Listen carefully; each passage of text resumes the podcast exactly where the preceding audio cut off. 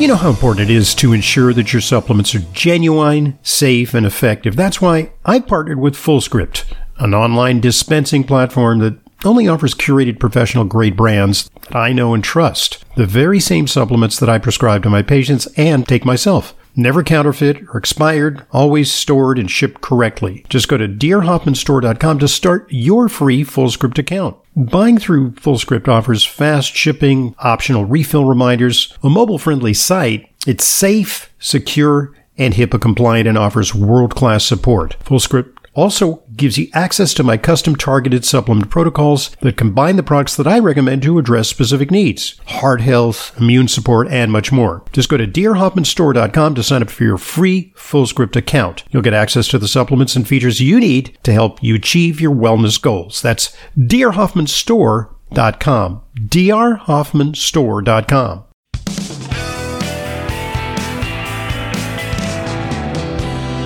Welcome back to today's Intelligent Medicine Podcast. I'm your host, Dr. Ronald Hoffman. Very excited to talk today to Dr. Richard Mann, uh, CEO of Realm Labs. He's a podiatric physician and surgeon who specializes in nerve diseases of the feet and legs. He also has uh, a great interest in the potential for nutritional therapies to improve the lot of his patients uh, and is the author of a fascinating new paper on the potential for a form of vitamin B1 called benfotiamine uh, to potentially have an impact on the progression of ALS, amyotrophic lateral sclerosis, aka Lou Gehrig's disease. Um, so tell us about this. Is now just a caveat. This is not you know double-blind placebo-controlled study of uh, hundreds or scores of patients. Uh, this is a case report. Now the problem with case reports is that it's a one-off. So we can say, well, you know, that's not the highest level of evidence, but it is an opportunity to explore the potential for something for a condition for which we have very little to offer.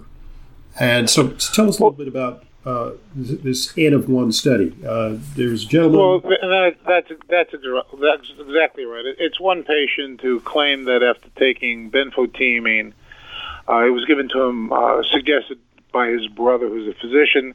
He claims significant improvement in fatigue, and um, uh, that's been going on for about four months now. And I wrote a paper on it, um, but I don't want to give anybody the impression that this is a mm-hmm. treatment for uh, amyotrophic lateral sclerosis or anything else. We're we're talking about the uh, the science here. We're not talking about anything specifically with respect to treatment for patients. And as I said before, um, you should speak to your physician about this. But in, in researching the correlation between amyotrophic lateral sclerosis and vitamin B1, there's this uh, literature that indicates that there may be vitamin B1 issues associated or metabolism issues associated. With amyotrophic lateral sclerosis. And if that's the case, then it certainly would warrant a uh, double blind placebo study with a large number of patients uh, to reach statistical significance. That sort of thing is going on with Alzheimer's now. There were three papers that were written that showed that benfotiamine had a positive effect on patients with Alzheimer's. I think there were 40 patients in the literature that are described as having, having some improvement, but it didn't reach statistical significance. So you can't say that mm-hmm. benfotiamine helps people with Alzheimer's or helps people with amyotrophic lateral sclerosis. There was, you can just say trend, that it's very it interesting it was, from what we've observed in the, the literature. wasn't big enough, right?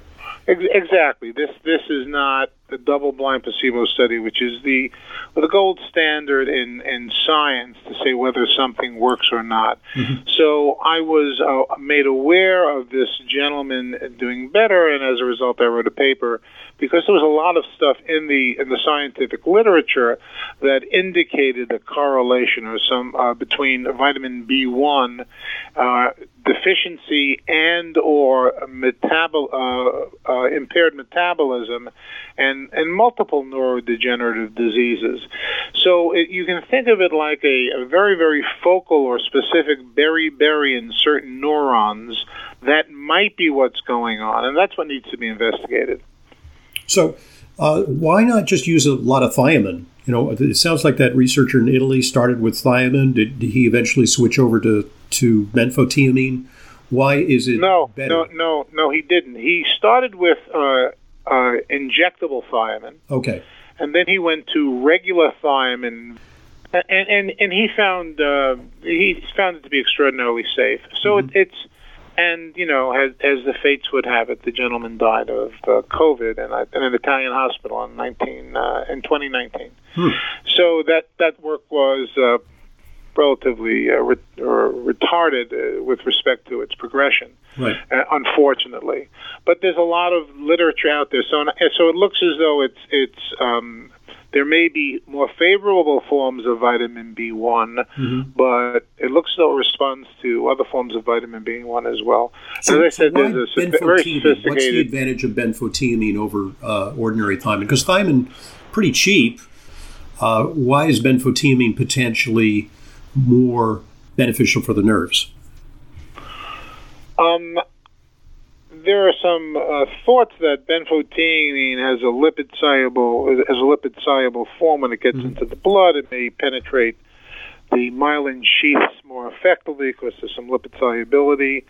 Uh, uh, not all of it is converted into regular thiamine, but that's all speculation. Okay. In, in, my opinion, I think that the, the major player here is the high levels of thiamine that are reached with benfotiamine, uh, which can be reached also with injections and by taking these very, very high levels of uh, vitamin B1, sure. Uh, naturally occurring B1. Also, from a um, from a um, an expense perspective, if you're going to take high, very, very high levels of vitamin B1 like that, the expense with benfotiamine is about the same. They are all extremely safe, mm-hmm. which is the, the hallmark here. No, there's no issues at all with respect to uh, too much benfotiamine that I that, that are in the literature, and I've been selling it for the past uh, 17 years, and, and there's just nothing out there that would indicate no negative feedback. Uh, problem. There, there's yeah. also, uh, Dr. Mann, there's also a, a, form of thiamine, I believe, called allithiamine. Uh, how does that differ from benfotiamine, and is there any research suggesting that that's a good form? Because it's sold as a over-the-counter supplement. Yeah, allithiamine is um, derived from I think garlics and mm-hmm. and onions or scallions, etc. It's also a lipid soluble form of uh, vitamin B1. Uh, it's uh, much less studied than benfotiamine. Um, it's it's used, I, I, I suspect, in very, very, very, very much less than benfotiamine. Benfotiamine we have a lot of experience with. There are other forms of, uh, thiamine, lipid soluble thiamine out there in addition to benfotiamine, but benfotiamine I believe is, is the best studied and, and the most often used. So, how much of this stuff uh, is necessary to take? I mean, you have to take like a whole bottle full of this stuff to get the benefits. Uh, you know, and let's let's for the moment put aside you know ALS because I think it's kind of speculative, uh, or or Parkinson's disease or Alzheimer's. But your experience with patients who have uh, problems with pain, numbness, tingling, nerve sensations in their their feet. Uh, how much of the uh, I'm sorry, of the uh, benfotiamine, the Zobria product, do they need to take to, and for what duration? Um, how does how is it administered? Well, you have to realize what we're doing is we're reversing a vitamin B1 deficiency. Mm-hmm. So there's two phases here. The first phase is to reverse the deficiency, and we do that by giving uh, 300 milligrams twice a day. And after uh, three to four weeks, it's rather remarkable. You get the benefits, and that's because that's how long it takes to restore the, the vitamin B1 levels. In one capsule, and after three or four what's, weeks, what, what is it? How, what's the three, 300 milligrams twice a day. So each capsule is 300 milligrams. Well, yeah, the, the stuff we make is 150 milligrams. Oh, okay, so it's four. So that's two capsules twice a day. Four days. Okay. That's two capsules twice a day. Okay. And then after a month, you generally get an uh, improvement in the numbness, tingling, burning, or shooting pains in the feet and legs. At that point, we drop it down to two capsules a day or 300 milligrams a day. And the um, we don't lose in general any of the efficacy at that point. The logic being not to give more than the patient needs. It's just there's no reason for it from a therapeutic perspective. Mm-hmm. Okay, so, so you wrote this article in a you know in a uh, respectable but you know rather niched uh, medical journal. It was peer reviewed, which is which is always good because it's not you know like you know some of these journals are you know you you pays your money and they publish your study, but without any kind of critical review. So they reviewed it and they said, yeah, this is you know reasonable. Let's put up this hypothesis. Uh, and have you gotten a lot of traction on it? Because I would imagine that you know, some people uh, in the general public, or you know maybe in the field of neurology, uh, should be taking a look at it and maybe corresponding with you and maybe saying, hey, uh, is it creating a buzz?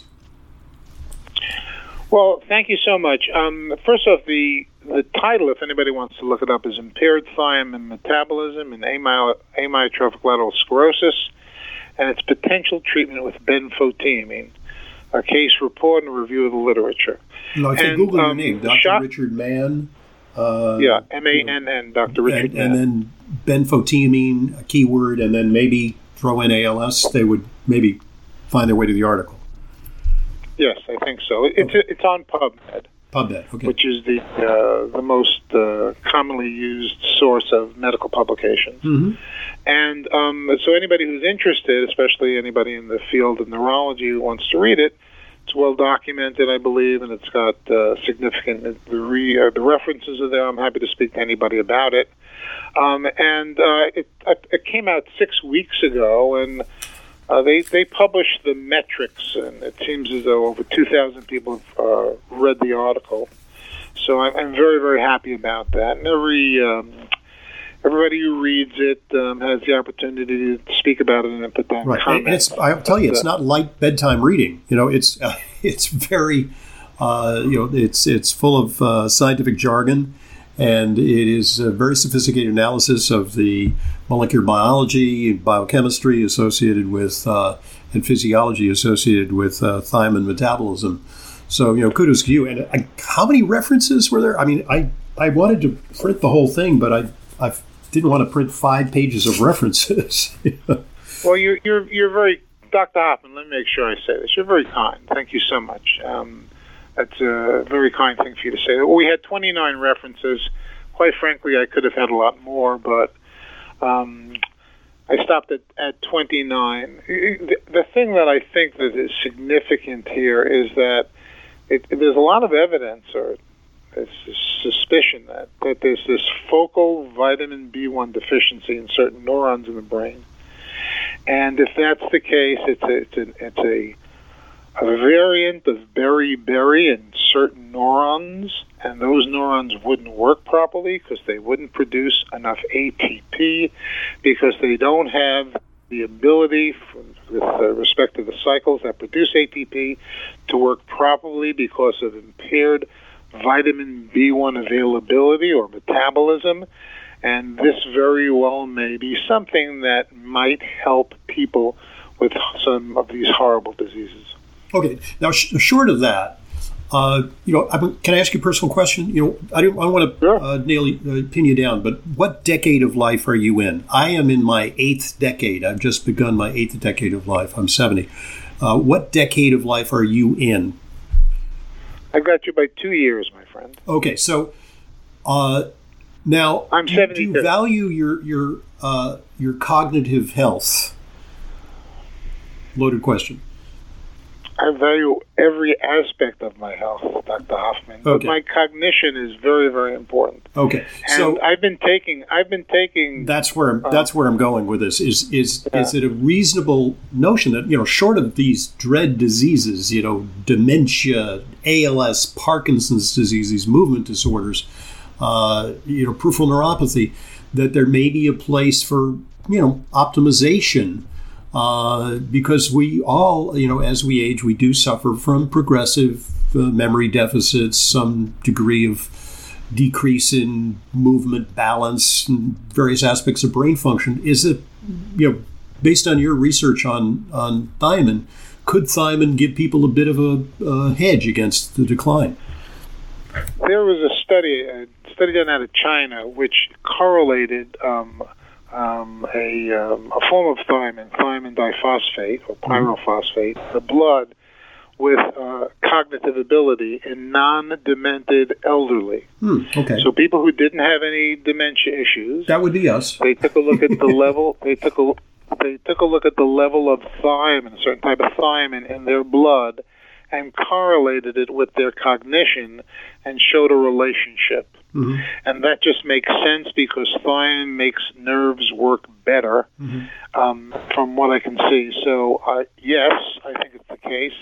It, no one's done a study other than the one that I just quoted to you out of China. But I, my personal opinion is that I get people calling me all the time saying that they were taking this for numbness in their feet, and and you know they can figure out the twenty percent on the check a lot better than they used to. Mm-hmm. I, I get this anecdotally, and and I I think that's probably very valid. I think you were right on when you when you suggested that. Um, although the only study that has that that looked at that is a Chinese study. We need more studies on this. Yeah, it's it's harder to study because I think the differences would be more subtle uh, and people would have to be followed for many many years with a comparison group you know like because this is not something that necessarily works overnight. You might have to take the supplement for a longer period of time to uh, maintain uh, cognitive health. Um, okay so uh, let's see. I wanted to ask you oh yeah um, who might be at greater risk for thiamine deficiency? Now, we mentioned alcoholics. Do you think like ordinary people who have a, you know, come home, have a cocktail, maybe have wine or beer with dinner, that even at the moderate levels of alcohol intake, that they might have somewhat of a compromised uh, thiamine status?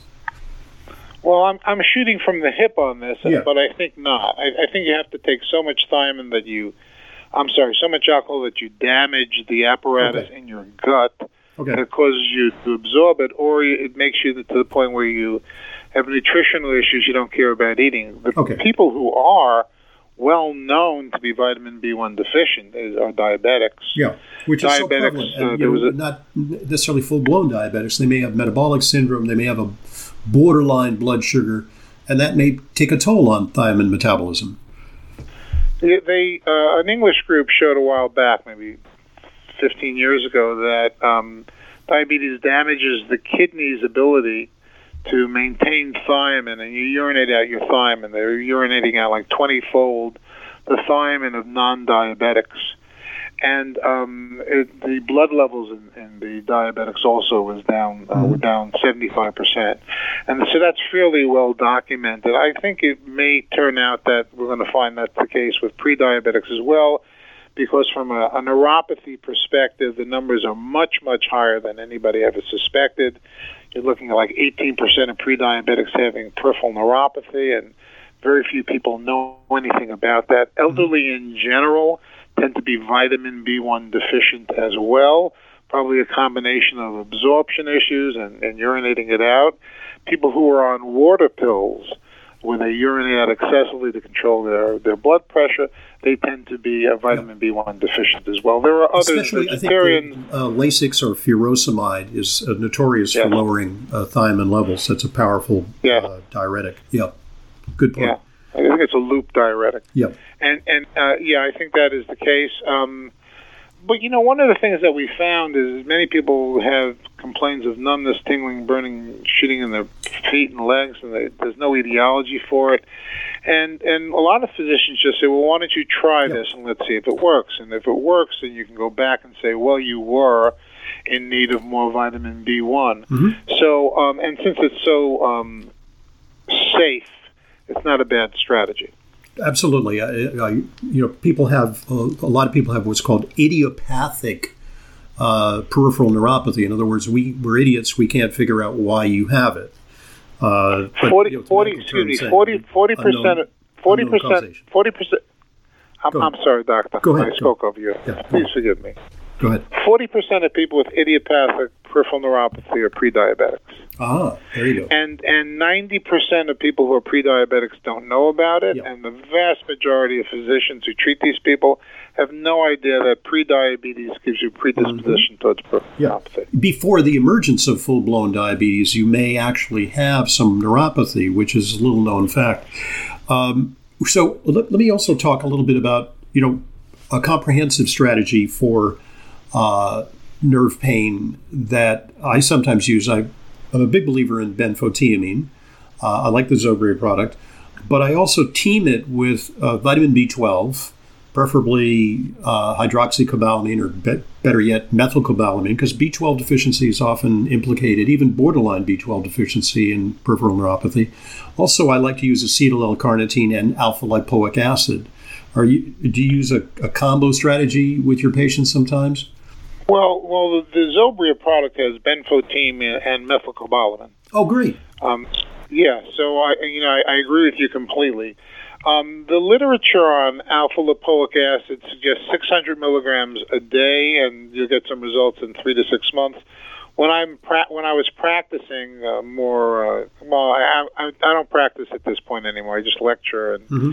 and run the company. But when I was practicing, I really did not get any good results mm-hmm. with respect to uh, um, alpha lipoic acid. Although, and, and, you saw a lot of foot problems, so yeah. Yeah, well, I was, I was specializing in, in neuropathy and or acetyl carnitine you have to take very large doses, and I wasn't convinced that I saw any result. Mm-hmm. You got to remember that when I was using benfotiamine, we are getting significant results right away, mm-hmm. and um, that's very that's very tough to uh, to uh, to do. Um, so it was among the nutrients you had tried. It was a standout, is what you're saying. Well, it was more than a standout. It was it worked. Yeah. Um, it, it works significantly. But certainly, there's there can be well, there's probably no harm in taking acetyl carnitine at the right doses and uh, alpha lipoic acid at the right doses. With alpha lipoic acid, you have to be careful because it's uh, when it gets into the stomach, it, it chelates yeah. metals.